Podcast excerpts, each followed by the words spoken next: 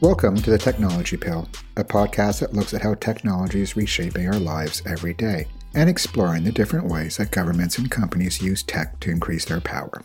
My name is Gus Hosein, and I'm the Executive Director at Privacy International. And I'm Caitlin, and I'm PI's Senior Campaigns Officer. Hi.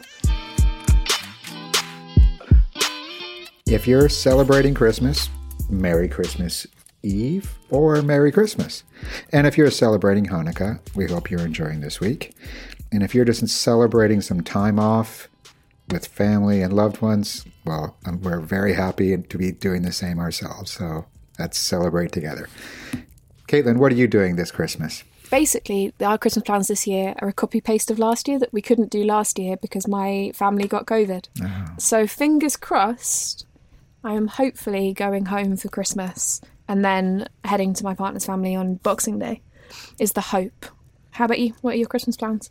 It's the exact opposite of last year, where despite the descent of Omicron upon everybody who was in London, we managed to sneak out of the country uncoveted and made it to Canada to see my family. So this year, we're staying at home and enjoying Christmas with our puppy who wasn't with us for Christmas last year, Aww. who was not a Christmas gift either, but uh, it'll be his first Christmas with us.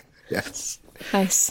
Yeah, We've got the PI Christmas party tomorrow when we're recording this, which is extremely exciting. We do a Secret Santa, and I'm hoping that any minute the postman will come to the door with my Secret Santa present because otherwise I'm going to be in a little bit of trouble tomorrow. Yes, but you're you're facing a very understanding organization. For those listeners who are not based in the United Kingdom, you may not understand that there's a large number of industrial actions and infrastructure failures and cost of living crisis all happening at the same time. So I think whoever is your secret Santa, Caitlin, will entirely understand. But just to be clear though, Caitlin, I'd be very disappointed to hear that this is an Amazon gift because PI's rule is not. that we always make sure that we have a price limit and it has to come from an independent shop or a charity. It's from Etsy. So. Oh, okay. Well, no, it's from a independent seller. Yes, on, on Etsy. Etsy. Yes. Anyway, that's our Christmases. Last year we did a very Christmassy episode. We did an extremely Christmassy episode, and if that's the kind of mood, that's the what you're looking for, then I think most of the information in it will still be true. It had a lovely little Christmas poem that I bet we will be posting again on social media, so you can look out for it. A privacy Christmas poem. But this year we wanted to kind of take a different approach rather than a straight Christmas podcast. As we approach the end of the year, we wanted to talk about the good things. So the real change that we've achieved this year. So, you know, this is going to be a really brief sample of our work. You'll be able to find a longer list on our website at pvcy.org forward slash change. But we picked out the kind of pieces of impact that we've talked about on the podcast to give you a little bit of an update, to talk about the things that have gone well for once. Because so much of this podcast, I feel like, is, you know, here are issues, here are bad things. Well, here are some good things. Here are some things that we achieved and that we're proud of this year. I'm glad you did this, just to say, because PI has gone through this huge change in the last few years where we become very focused, not just in the debates and the issues that we work on, but on you know the change in the world we're actually creating. And when we started doing this about four years ago we really had no idea that we'd be able to create change in the world. And now four years on we are change junkies. So we will celebrate something that happened like earlier this week. We had a huge result coming out of the european union basically calling on themselves to stop funding surveillance tech around the world without doing human rights assessments before they actually did that. And honestly, that news arrived on Monday, and I've been waiting for that news for like three years.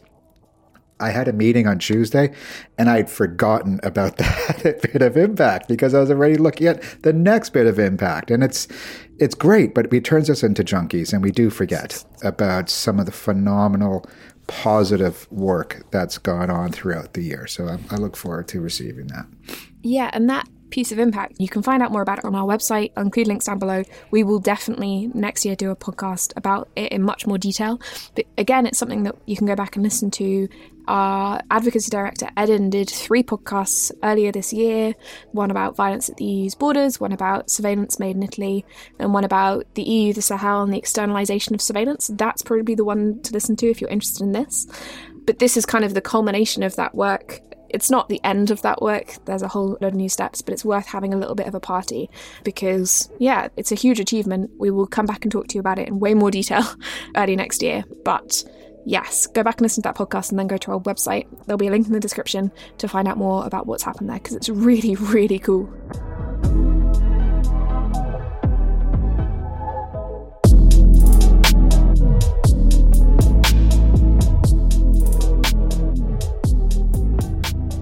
The ones that I picked out for today was first off, so, Google gives people the power to opt out of weight related ads. If you'll remember, it was actually not this year, it was the end of last year. We did a podcast with a really lovely activist who spent a ton of time working on diet ads, basically, and how damaging and unhealthy they could be. His name's Daniel Magson. I just tried to set up some of the adverts myself, and I realized that you could target anybody impacted by eating disorders. So if someone was searching for eating disorder help, you could target them. If somebody was following a eating disorder helpline, you could target them. If somebody was typing in any keywords or searches around suicide, you could target them. It was unbelievable. I mean, on Google's advertising platform alone, there was tens of thousands of keywords relating to eating disorders that you could target.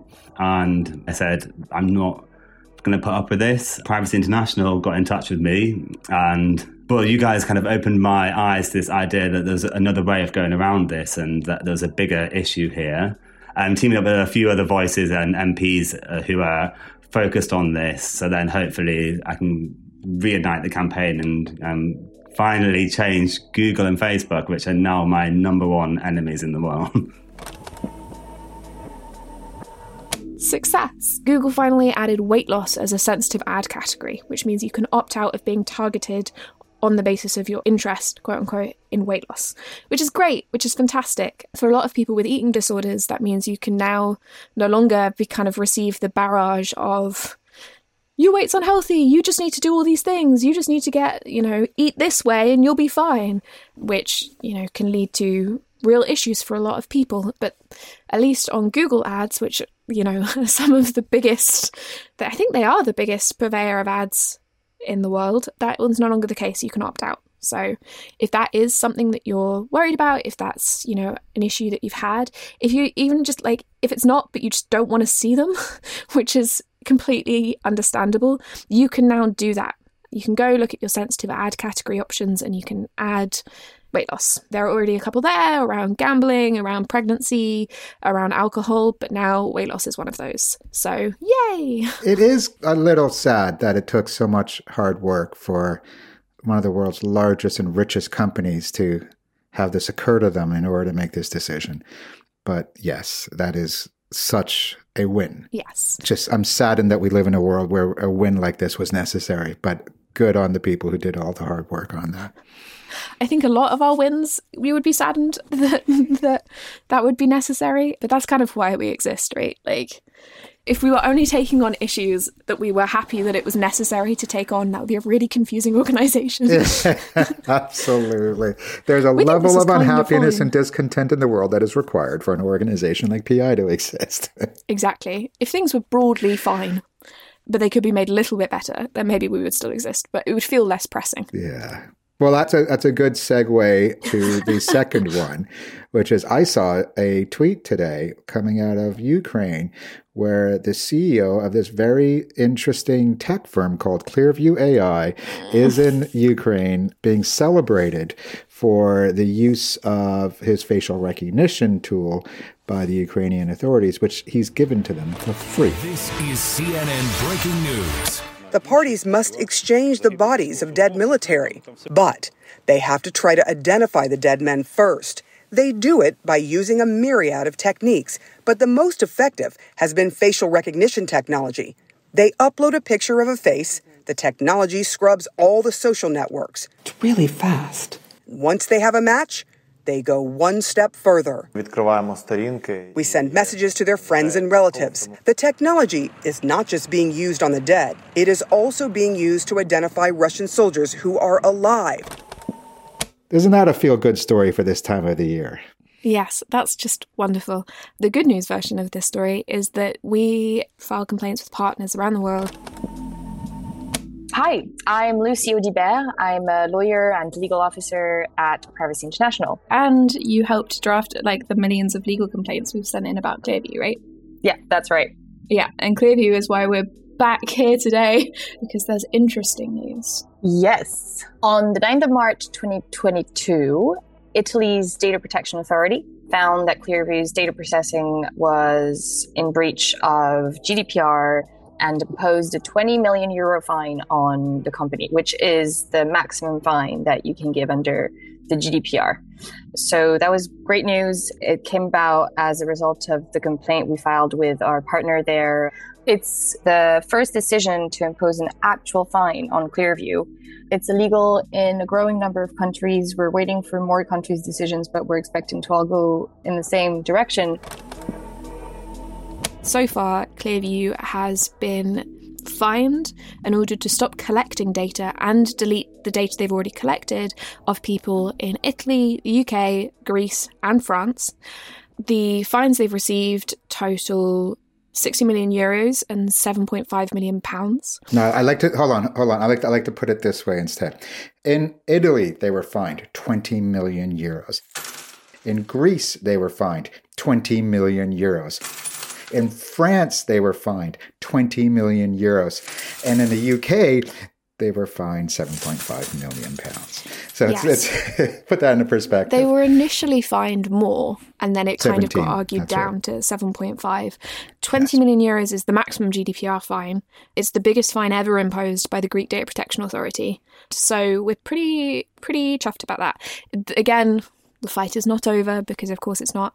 And Clearview are arguing in court they're arguing that they're not subject to the GDPR and um, we're not even going to pay it anyway, and various other things. But, you know, the fines are on the books. People will start chasing them for that money, and we're hoping their appeal will fail. And we're hoping that other data protection authorities look at those judgments and say, well, that's interesting. GDPR also applies here. And Clearview also has our citizens' data. Wouldn't it be great if we copy paste it? Exactly. because we also want 20 million euros. There are also complaints going in against other companies who have very similar business practices. So Big Brother Watch recently filed a complaint against PimEyes, who you may remember from our podcast on PimEyes. A face search engine can be used as a weapon for stalking, for example, or for persecution in political relationships. It can be used to track down sex workers, or political dissidents, or anyone else. I would argue it is impossible to understand the real dangers of PimEyes. And we're hoping that more and more regulators, other CSOs look at this particular kind of business model or this aspect of this business model and say, well, we already know that that is illegal. We know because one, two, three, four data protection authorities so far, because there are still pending complaints, have taken action on it. So it's like not that hard for us to jump on this bandwagon. But this is exactly why the CEO of Clearview has to travel to Ukraine to try to use that horrific war as a moment to try to cleanse their reputation. It's so disappointing that they could think that this is how they recuperate from 60 million euros worth of fines. And just the fines are fun numbers. But the important thing is that this is a company that has scraped data of people across the world and included in their AI system. And the regulators have said, so the Italian regulator says you have to stop collecting data. You have to delete the data on Italians. And the French said the same, and the Greeks said the same. And so Clearview's got to go through its systems and weed out information it shouldn't have had in the first place. Which we don't necessarily think is technically possible. Because although there's a certain amount you can do technically to say where, you know, where is the person in this image from, there's a lot you can't do. So we don't necessarily think that it's humanly possible to do it without just deleting everything, which was what we, we think they should do. And this is the precedent that we're essentially hunting when it comes to the AI model. And uh, let's accumulate as much data as possible and develop exploitation models later. That entire business model and that entire technical framework has to be reevaluated as a result of this specific case. Yes. And maybe we should do a podcast on the podcast that we didn't have time to do. Because speaking of Ukraine and Clearview in Ukraine, we had a plan to do a podcast on technical responses and involvements in the Russian invasion of Ukraine, particularly around the internet and, and what our lead technologist, or I can't remember his job title, um, but he had done a whole kind of piece of work around internet routing that was really interesting, and we just never quite found the time to record the podcast. And we have a whole list of things like that. Like maybe that would have been a fun one to do that would have been here's what we wish we had time to talk to you about. Yeah. And listeners may remember we did have a podcast with the International Committee for the Red Cross with our friend Massimo, who we interviewed. And what are the challenges of responding to a war situation? Who better than ICRC, who are always on the ground in the most horrific environments, trying to take care of people? The ICRC is an organization that was born over 150 years ago integrating principles that are very close to what we call today data protection principles has been really in the operating procedures of the organization for a long time. But there are some really legitimate drivers for wanting to leverage technology to do more with less, as we're pushed to do uh, with growing needs and uh, less capacity to provide aid. But yes, the tech world has been doing some really interesting research on what is happening at a technical level. And Chris's research that Caitlin was alluding to was a part of that. And it would be great to be able to talk through all those issues. Similarly, as the war was breaking out, we were very concerned about what happens when an invading power has access to databases that are lying around in a country.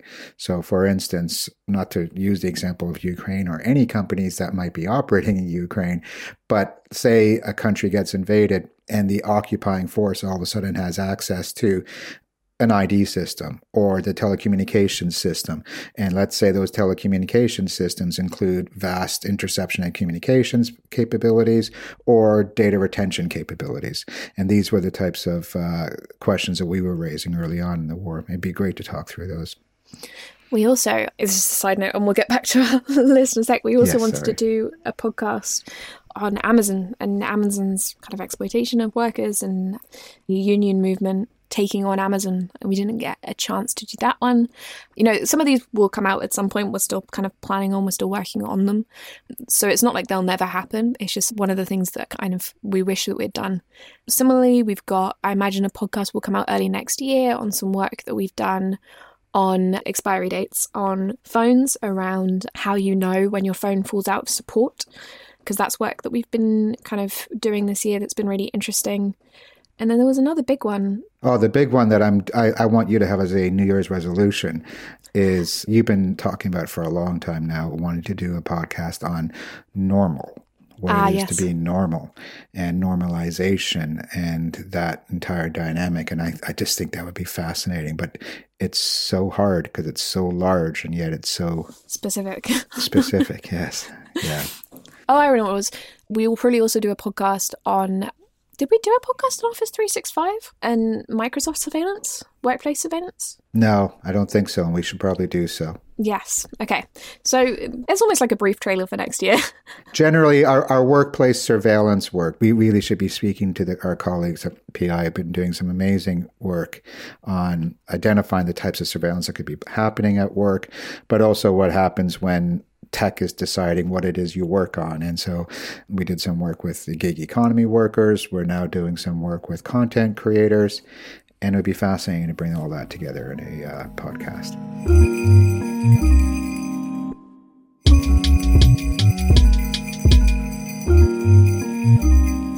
The last thing on my list actually goes back to, I think, the first podcast that we put out when I started trying to get everyone to do podcasts which was we did a podcast on mobile phone extraction. Is before we even had the name Technology Pill. It was very early on when I was like, guys, this podcasting thing might take um, off. yeah, exactly. So we did a podcast on mobile phone extraction and kind of what it is, how it works, and some more information about that. It's a fancy word for like what happens when your phone is seized and, and somebody tries to take the data off. Exactly we're talking about when a law enforcement or government has physical possession of your device, plugging it into something and being able to take everything off your phone. And so we did that to three of my phones. And even though I knew what was coming, it was terrifying to see all your data presented in a way that law enforcement would see it. But even to see it yourself in one place, you don't often have that experience where you really see all your browsing history, all your emails, all your text messages, and then all the deleted items that you're not expecting are still there. Well, what if we can use the companies to put pressure on law enforcement as well as us? What if people can put pressure on the companies? And what if all of those can then put pressure on the government and say, you know what, something has to change? So that was two years ago. It was the second podcast we ever put out. And you can go back and listen to it now. You'd have to scroll kind of a long way, so I'll probably link it in the description. But we don't give up, we're tenacious.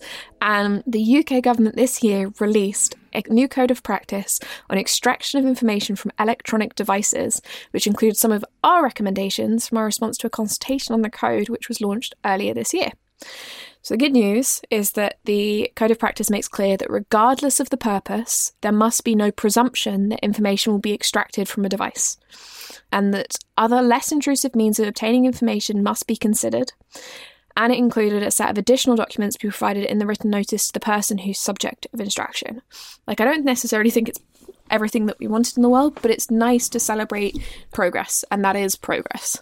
That's a huge amount of progress. And let's also not forget we've had a win in the courts on the very question of seizing mobile phones and extracting data of mobile phones of asylum seekers. Yes. And we'll have some of our lawyers on the podcast next year, early next year, to talk through some of our cases like that. Yeah, we will. That one, that one's already in the works. We don't have to feel bad that we didn't do it this year. But yes, the High Court ruled that seizing mobile phones from asylum seekers was unlawful. So the Home Office in the UK had this blanket policy just to take mobile phones from asylum seekers, particularly those arriving on small boats to the UK, which normally means a literal, very small boat, normally across the channel. And yeah, it was ruled illegal. You can't just have a blanket policy to take everyone's phones off them when they arrive in this country. And migrants shouldn't be compelled to provide their PIN numbers. So when your phone is, as it turned out, unlawfully seized, when you have arrived in this country to claim asylum, or as a migrant, after it's been taken, you can't then be forced to give up your PIN number to allow them to enter it. So that was what the High Court ruled, which obviously were pretty pretty pleased. They also later ordered redress for thousands of migrants who had already been affected by the unlawful policy. So around 8,500 people should be able to now claim compensation because of these unlawful seizures.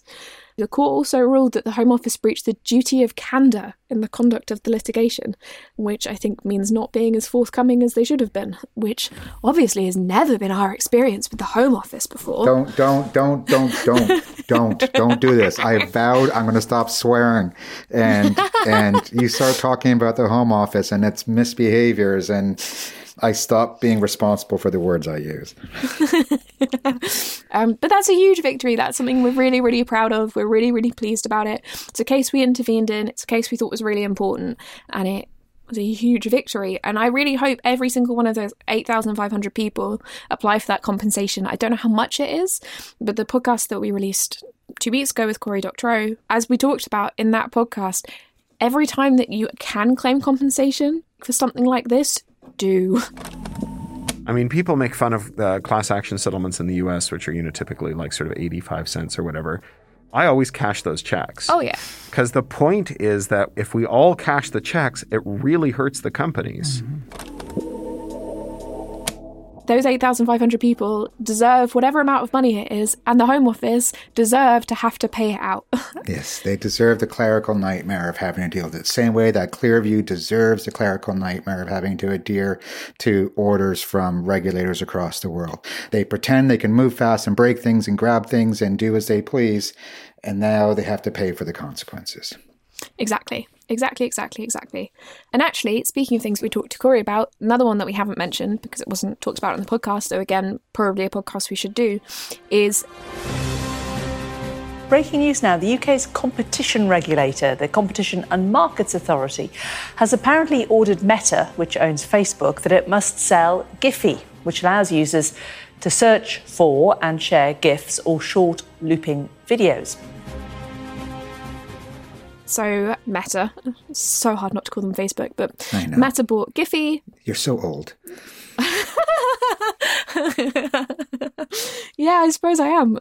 But yeah, it turns out you're not allowed to just like continually entrench your market dominance, uh, your monopoly, uh, by just endlessly buying companies for their data. Yeah, specifically for their data, uh, which is our concern, the pretty significant concerns over user data. And the Competition Markets Authority agreed with us. So now Meta have to sell Giphy. And that's like, I don't think people get that's the first time this has happened to big tech you know, time and again, big tech's just been going around buying companies. While they stop innovating, they just buy other companies to get mm-hmm. data, to exploit that data, whether it is to enter new markets or to spy on new markets. And we kept on raising this issue over a period of years. And most recently with Google and Fitbit, and now with Meta and Giphy. And yeah, it's somebody drew a line, and the UK regulator drew a line, and Meta's accepted it, and they now have to sell Giphy and it's something we're going to be watching pretty closely to see kind of what happens and make sure that they're appropriately disentangled. And yeah making sure meta follow through on their legal obligation now. Yeah and just to like again just to fluff the feathers a little bit four years ago we just started reaching out to competition regulators trying to convince them that data matters because competition regulators tend to focus on market power, market dominance, and whether other competitors are disadvantaged. They don't look to data. And four years on, you have your first case of a big tech company being told, no, you can't do as you please. Like, yeah, I want to end the year on a positive note because, you know, good things are happening. Yeah, and it's so easy because so many problems are so many places to say, it's bad. It's been a bad year. Bad things happen. It's bad. But actually, you know, if we don't stop and smell the roses occasionally, then you get, you know, a bit lost, a bit sad, and yeah. you forget good things do happen as well. And they do progress has happened. Although we will also remember that the people who don't like progress are actively trying to undermine it. Yeah, but that's always true. I know, but we would be a little remiss if we didn't note that, say, abortion rights are being put back into a box in some parts of the world. Although today in the PI office, we celebrated that the UK Supreme Court ruled in favor of protections around abortion providers in Northern Ireland. And one of our colleagues used to work in the Northern Irish Human Rights Commission who had pushed for that safeguard. And it was affirmed today. So there, there even within retrenchment, there's celebrations to occur. Exactly. Gotta have a little party occasionally, or you'll forget that parties happen. Yes. Or maybe you're just not invited to them. well, this is our party, and thank you for listening, and thank you for coming to our little party where we yes. celebrate the things that we've achieved, or you know, mostly that our colleagues have achieved. mostly our colleagues achieved. Who, when they come on the podcast, are much more informative and much more detailed, capable of explaining the wonderful work they do. Well, they can come on other podcasts. This one's our party. Indeed. Thanks for listening. I love that I get to do this podcast with Caitlin. I, I, love that we get to have these chats, and I love that you come to listen to the very interesting guests and the great work that's being done by them and across the world on these pressing issues. At PI, we, we love what we do, and we, we very much want to do more of it.